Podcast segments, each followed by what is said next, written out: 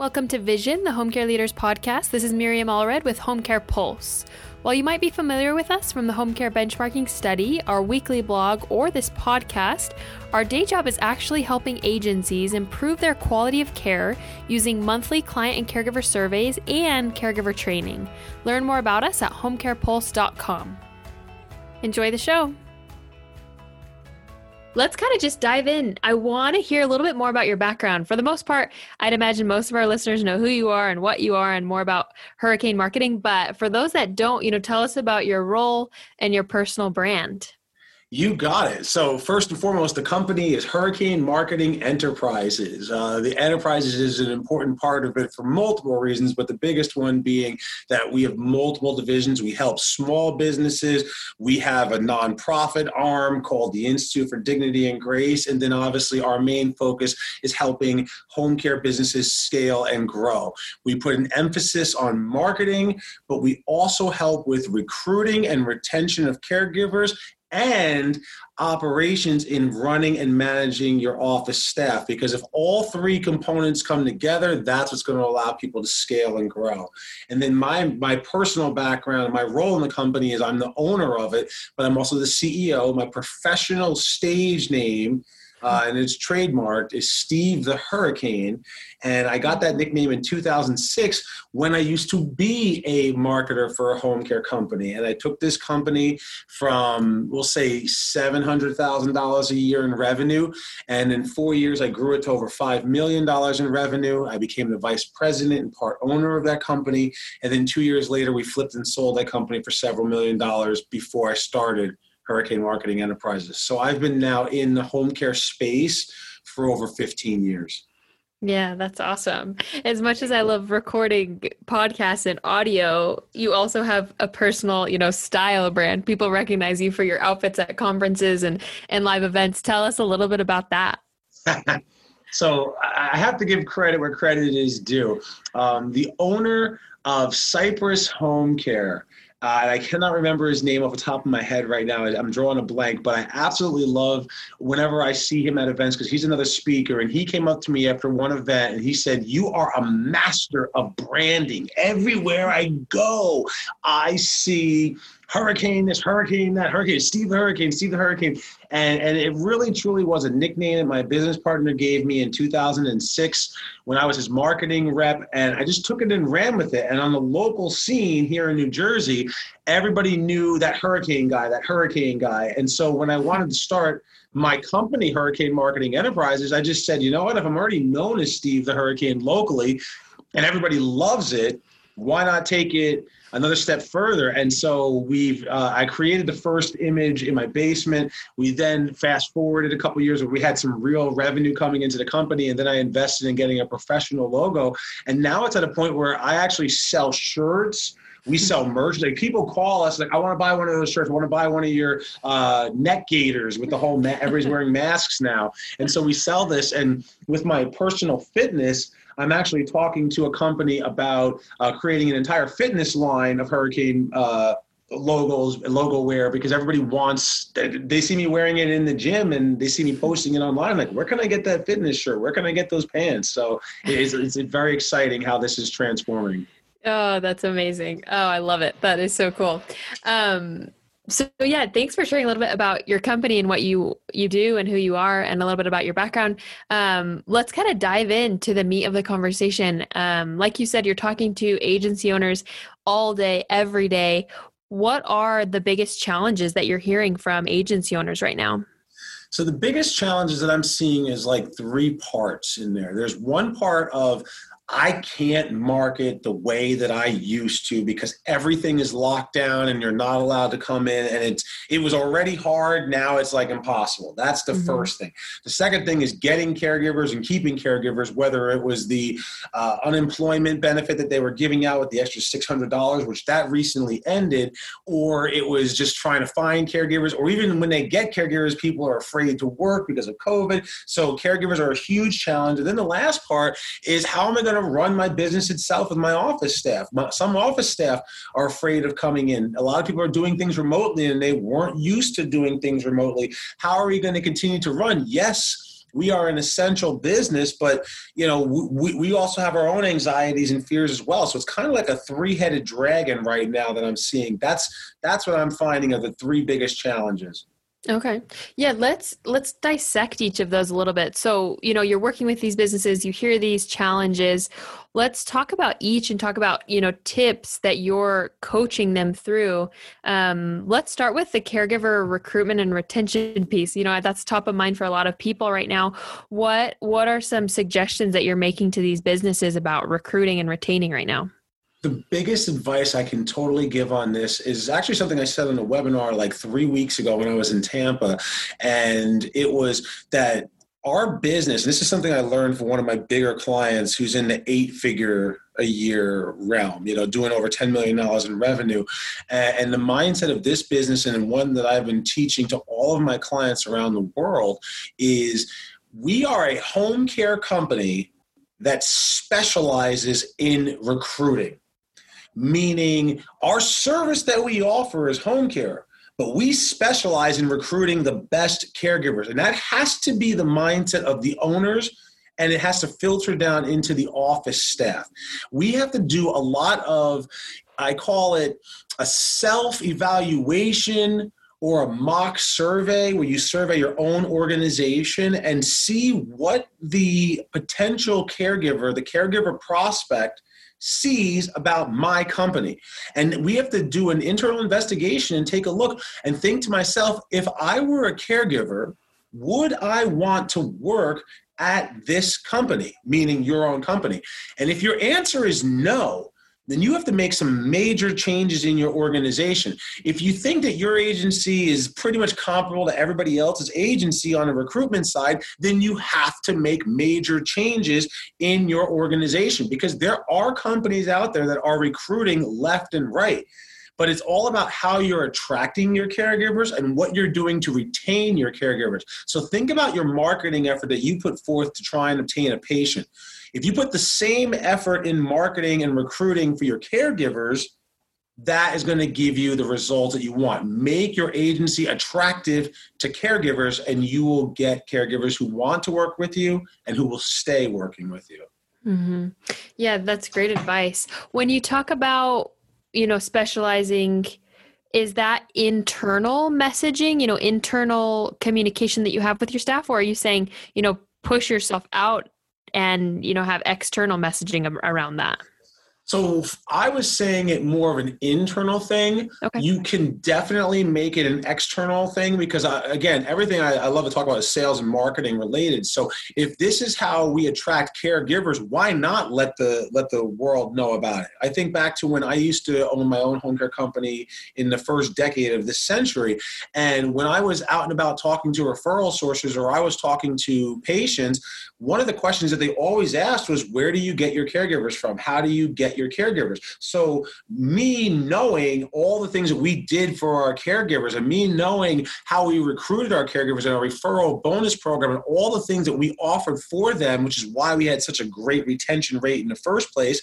I use that as selling points to my referral sources and to patients who were considering working with us and then they ended up referring us because I gave them answers that no other company was able to give. So it can definitely be used for marketing purposes, but it was meant to be like the internal mindset of everybody who works here is we are a home care company that specializes in recruiting. Awesome. Yeah, uh, appreciate the clarification. And I think you're exactly right. Internally, externally, just putting that out there that you specialize in hiring, you know, great caregivers that stay with your agency is so key. So let's move right into that. One of the other challenges you mentioned was how the marketing game has changed you know everything looks a little bit differently right now. What are what are you telling agencies? How can they you know move forward when the game has changed? So it is it's it's such a that's such a loaded question but i'll give you some mm-hmm. highlight tips and then i know we'll talk about the boot camp coming up because that's that's where i'm going to go over all the meat and potatoes. But the the biggest thing that i'm telling everybody is while there's a shift into virtual virtual is not the end game. Virtual has to be used to obtain the face to face. The face to face marketing is where the trust is built. It's where they get to know you. It's where they get to understand the person who's delivering the service. When people are making a referral to a company, they make a referral to a company that they know, like, and trust. Well, how do they know, like, and trust? They know the people who run the organization. They trust the results that they've received with other referrals that they have given. The only way you can really build that is through face to face marketing. So, what we mm-hmm. have to do now, and our challenge challenge is even stronger now than ever because of the lockdowns is we have to use virtual means to get face-to-face visits in. I just saw this morning one of my former power partners that I used to do a lot of business with, who's an administrator of an assisted living community here in New Jersey. He did a drive by hot dog stand mm-hmm. partnership with a senior center in his town. And basically, it was for all the seniors, and it was free hot dogs. And they came out, and he dressed up as a giant hot dog himself, which I thought was funny.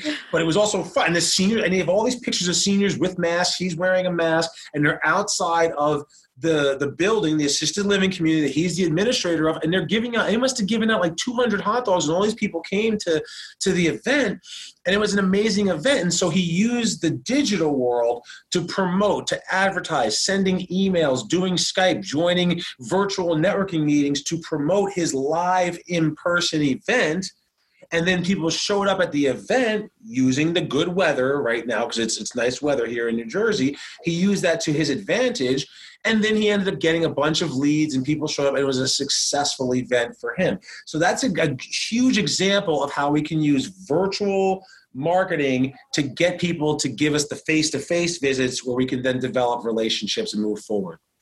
Yeah, that's awesome. I love that example. I was going to ask for an example, but that was just perfect. You know, using the means that we have, the technology that we have to to still get out there and you know have that virtual face to face contact is so important. Um, and that probably plays into the last challenge you mentioned, which is running an office. You know, managing your office staff. Um, some of that can be done virtually, some can't. You know, what advice do you have for just overseeing the office right now? So this was like one of the. I mean, obviously we've all been going. 2020 is a year that we'll never forget, right? And with everything that we had had happen, and some people did 100% virtual. Some people are kind of doing like a hybrid, some virtual, some you know live in person, and some people are trying to keep everything live in person. I truly feel that our offices are small enough office staff wise where there's only three four maybe five office staff members and we have enough space. If your company is like my company hurricane marketing enterprise i have 13 employees but seven of my employees work remotely. Those are my coaches and everybody else works here in an office and everybody has their own private office. So it, we're not on top of each other. There's, there's a couple common areas but we're not on top of each other and we keep our social distance and everything down. But when we first returned back into the office. There was definitely some anxiety and some fears. People weren't sure if they wanted to come back. And, and I'm like, we have to come back. We have to be able to continue to support our client. Like, we have to do these things. And so I read an article, and I forget exactly where I saw the article, but the article basically said, in short, is go to the ridiculous to make your staff and your patron, your, your, your clients, feel that you went above and beyond when it comes to the cleanliness. So I went to the ridiculous. I literally bought all of these cleaning supplies. I was cleaning the office at the end of mm-hmm. every single day. I bought masks with company logos on it for everybody in the organization. I made sure that we had plenty of social distancing. I put arrows and things on the floor. Like I went to the ridiculous, even buying elderberry and vitamin C tablets and putting it by like our kitchenette area so that everybody like like you name it, we did that and that got everybody to feel comfortable coming back. I even staggered like the hours in the beginning where it was like two people at a time in the office, you know, alternating days until eventually we all came together. And, and now that we've been this way for two or three months operating, everyone is comfortable. We're still doing all those practices. Like I'm not stopping it because I don't want anybody to get it, but we've been 100% clear and in and in and in the in the in the positive and moving forward and making things happen. And the same thing for my clients. So you know, if if you're not operating where you're all together, I highly recommend getting to that point and just make sure that you look at everything the CDC says. Take a look at uh, what other practices are doing, and make sure you do the same thing to make sure that your staff feels safe. If they feel safe, then you can operate. And then the only other thing I'll add to that as a second part is make sure you're doing things to boost morale. The morale of our industry is so low right now. You have hospital workers and nursing home workers who have seen patients die from this.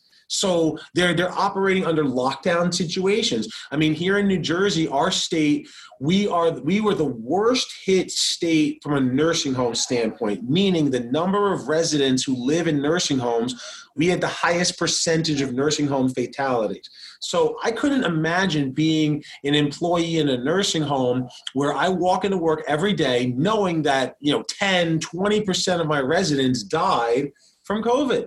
That's a very morbid reality check that I get every single day. Well, the same thing goes for my for my, my office staff.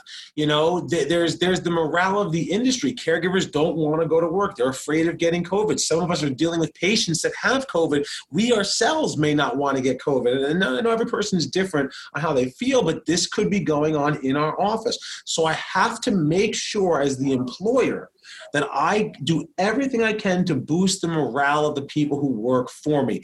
Do things like have, you know, uh, show up with coffee on Wednesday morning, buy lunch on Friday afternoon, maybe let close the office early on a Thursday afternoon and let people go home and be with their families if there's nothing going on. Little things like that will boost the morale and appreciation for the people that you have who work for you and it goes so far. Before you and I jumped on this call, you know, to do this recording, Miriam, mm-hmm. you know, you asked me about my vacation. I was on vacation for a month. I haven't stepped foot in my office since July 28th, and here it is, September 3rd. It's the first time I'm stepping foot in my office since then. My office operated. We had a record August one of our, our, best August we've ever had was this past August was this August and I wasn't even here I wasn't even part of it because we do so much to boost the morale. And I'm doing things remotely, and my executive director is running the company, and she's doing things in contests. And yeah, we, we probably spent like 500 bucks to to to do morale boosting, employee appreciation type items. That five hundred dollars helped us have a record August. Mm-hmm. Like it's money well spent. It's never a bad thing to invest in your people always, always do that and put them first. Your entire organization lives and dies by your office staff. So give them all the love you have. Yeah, I appreciate you adding that whole second piece. You know, boosting morale cannot be overlooked right now. And like you said, investing in it, you know, investing money each month to boost the morale of your staff is so key. Um, you mentioned the vitamins and the elderberry. I can't even get over that. That's probably the most creative thing I've heard in an office. But but hey, stuff like that is what keeps employees happy and keeps them safe and you know, just boosts that morale and that confidence. So I, I absolutely love it. Um, shifting gears, I want to just kind kind of hit on two more points. We've covered a lot of great stuff. Um, Sure. But I want to talk a little bit more about generating referrals right now. You know, that's a that's a sensitive topic and we kind of hit on it with how the marketing game has changed, but how how are people still networking with referral sources and who who should they be turning to right now for referrals? Definitely using the home care pulse, using your top 10 referral sources is where you want to spend the most amount of your time. And I love the way you break it down between you have your top 10 for everybody, and then you have the top three for the, the masters. And the masters are the people who have really mastered this business. They're generating more than $5 million a year in revenue. They're, by, by business standpoints, they are no longer considered a small business. They're considered a mid sized company and beyond. So they, they've truly mastered this, this uh, type of business. And so, you know, using that information, your, your skilled nursing facilities, your assisted living communities, and your hospitals. They, they, one, two, three. Those are your best referral sources, even still. And so we have to do everything we can to get in there. The the the first thing, going backtracking to what we had said earlier, is use everything virtual you can. I get involved. I'm in so many different groups on Facebook uh, for Houston, for San Antonio, for San Francisco, and obviously here in New Jersey and Orlando, Florida. And you name it. I'm in all these different groups, and I see all of these groups groups have had professional live in person networking events that have been going on for years. And then they all converted to virtual for a period of time. And some of them are going back to the live in person format recently. Mm-hmm. You got to go and participate in it. I see the screenshots where there's 20, 30 people on a virtual networking event.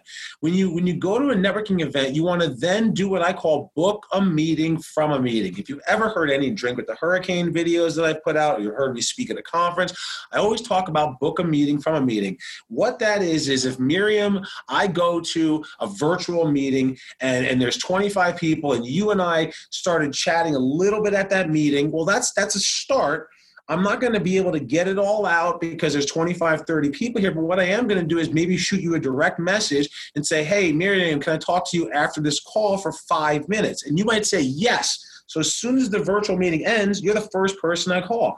And now I'm on the phone with you. I'm going to talk to you for like seven, ten minutes briefly, nothing too long because it wasn't it wasn't like it was planned ahead of time. It was like an on the cuff, on the fly kind of a thing.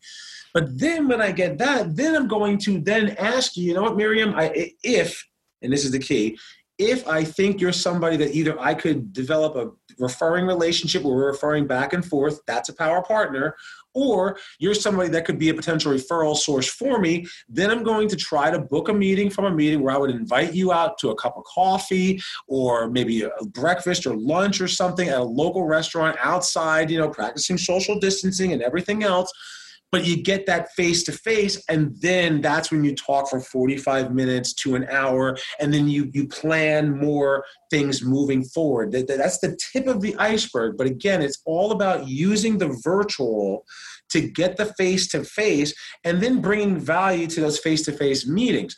My clients they're doing lunch and learns still. In person lunch learns not just dropping off food and doing them virtually. They did that too but they're doing in-person lunch and learns now but they're getting them scheduled by doing virtual events working their way up the food chain with people at these at these communities and these facilities so that they have these face-to-face meetings and then they're doing things for and with them to boost the morale of those places. And then they're leveraging that to get the lunch and learns and that's how they're getting the business. It's as simple as that Mm-hmm.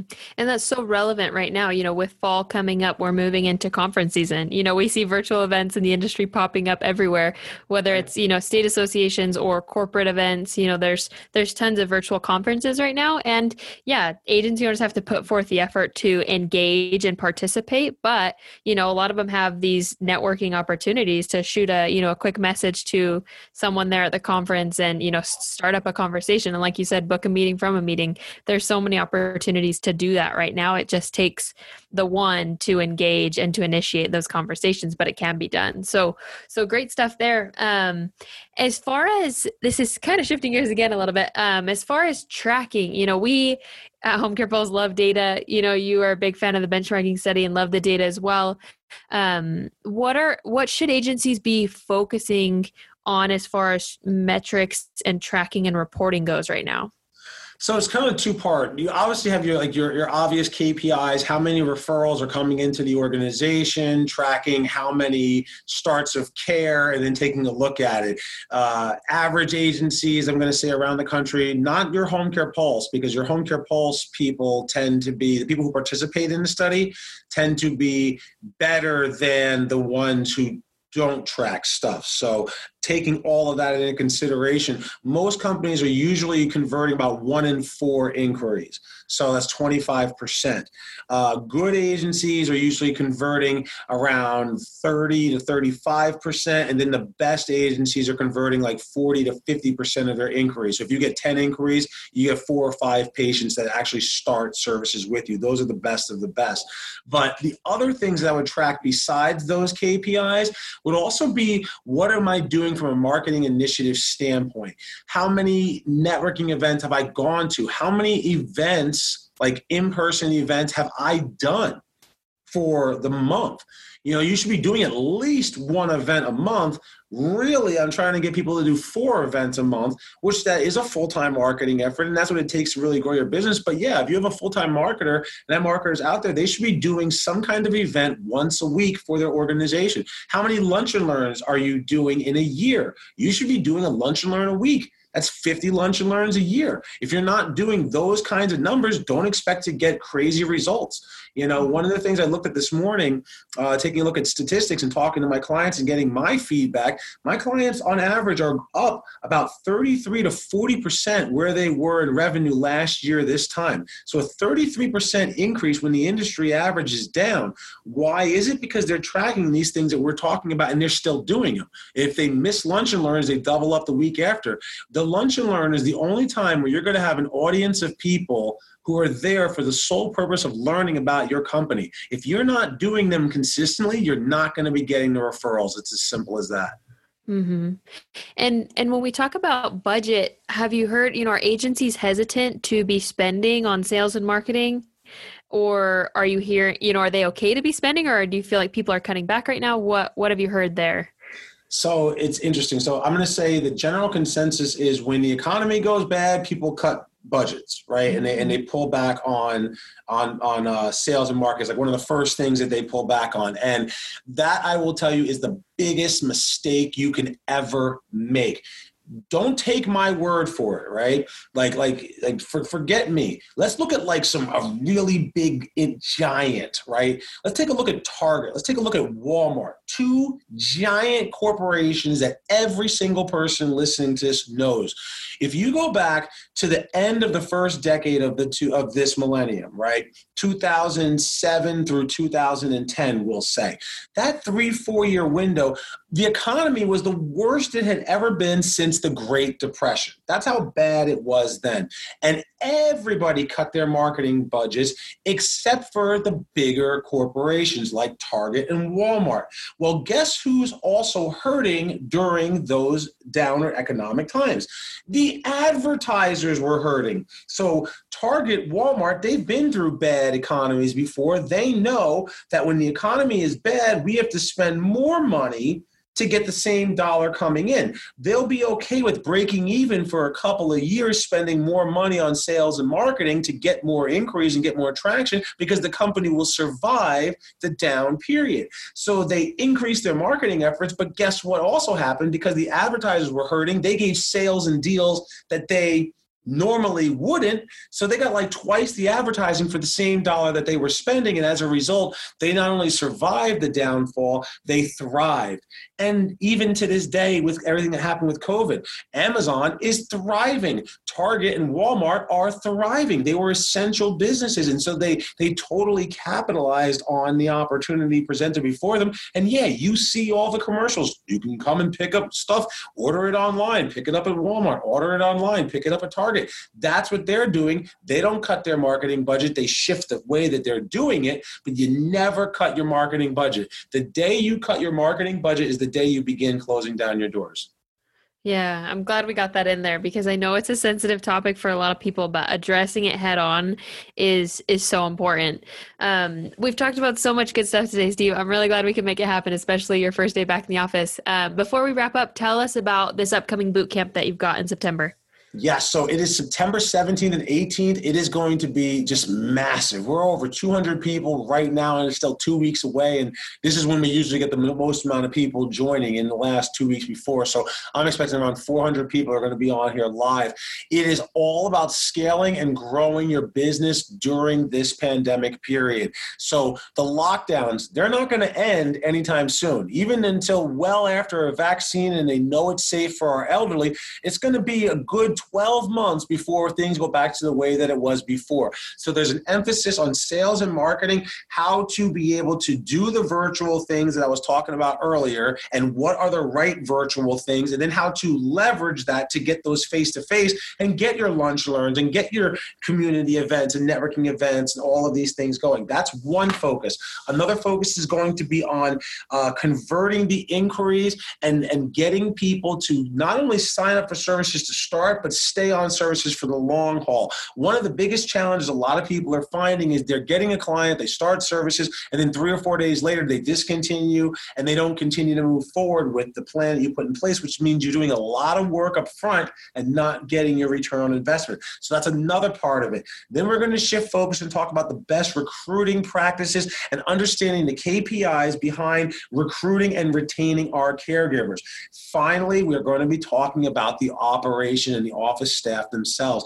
Your office staff, you heard me say, if you want your business to be successful, invest in your office staff. How we manage and run our operations is everything for the success of the business, and we're going to be covering that as well. So it is everything you need to scale your business. You can get the tickets now before the event sells out because we have a max number of people we can have online with it um, by going to my website, which is homecaremarketing.net backslash virtual bootcamp. homecaremarketing.net backslash virtual bootcamp. Yeah, September 17th and 18th. And it's virtual, so no one's got to travel out to New Jersey, thank goodness. Right. So, so yeah, thanks for thanks for adding that in. Um, you know, thanks again for taking the time, Steve. We have been long-term friends in the industry and we're, you know, excited to continue the relationship, but thanks for taking the time to to speak to our listeners and share some great insights today. You're very welcome. God bless, sister. I hope you enjoyed today's episode with Steve the Hurricane. If you want to listen to more episodes of Vision, head over to our website, homecarepulse.com backslash podcast to subscribe today. Thanks for listening. We'll see you next time.